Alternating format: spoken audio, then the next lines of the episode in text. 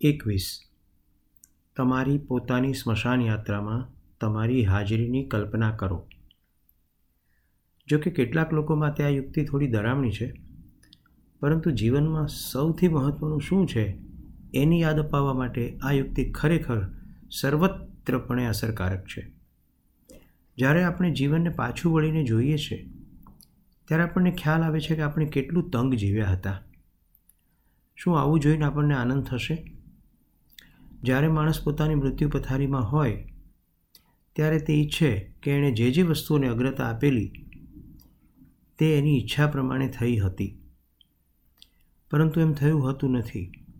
કેટલાક અપવાદ સિવાય મોટાભાગના લોકો ઈચ્છે કે નાની વસ્તુઓ માટે એમણે શક્તિ ના બગાડી હોત. તેઓ ઈચ્છે છે કે જેમના પ્રત્યે પ્રેમ હતો, એમના સાથે વધારે સમય ગાળ્યો હોત. પોતાને ગમતા વધારે કામ કર્યા હોત. ઊંડા નિરીક્ષણ પછી એમને માલુમ પડે છે કે જેનું સહેજ પણ મહત્ત્વ નહોતું એવી બાબતો માટે ચિંતા કરવામાં એમણે સમય તો ન જ બગાડ્યો હોત. તો તમારી સ્મશાન યાત્રામાં હાજર હોવાની કલ્પના કરશો તો તમને જીવન પાછળ જોવાની તક મળશે અને કંઈ અગત્યના ફેરફારો કરવાનો સમય પણ મળશે.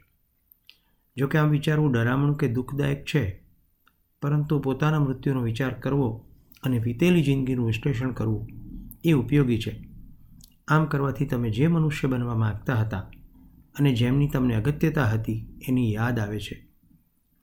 કદાચ તમે નહીં ગમતા કોઈ વ્યક્તિ જેવા હશો, તો આ પ્રવૃત્તિ તમને એક જગાડનાર ઘણ તરીકે કામ કરશે અને તમે એવા બનતા અટકી જશો અને એ માટે જરૂરી ફેરફાર કરશો.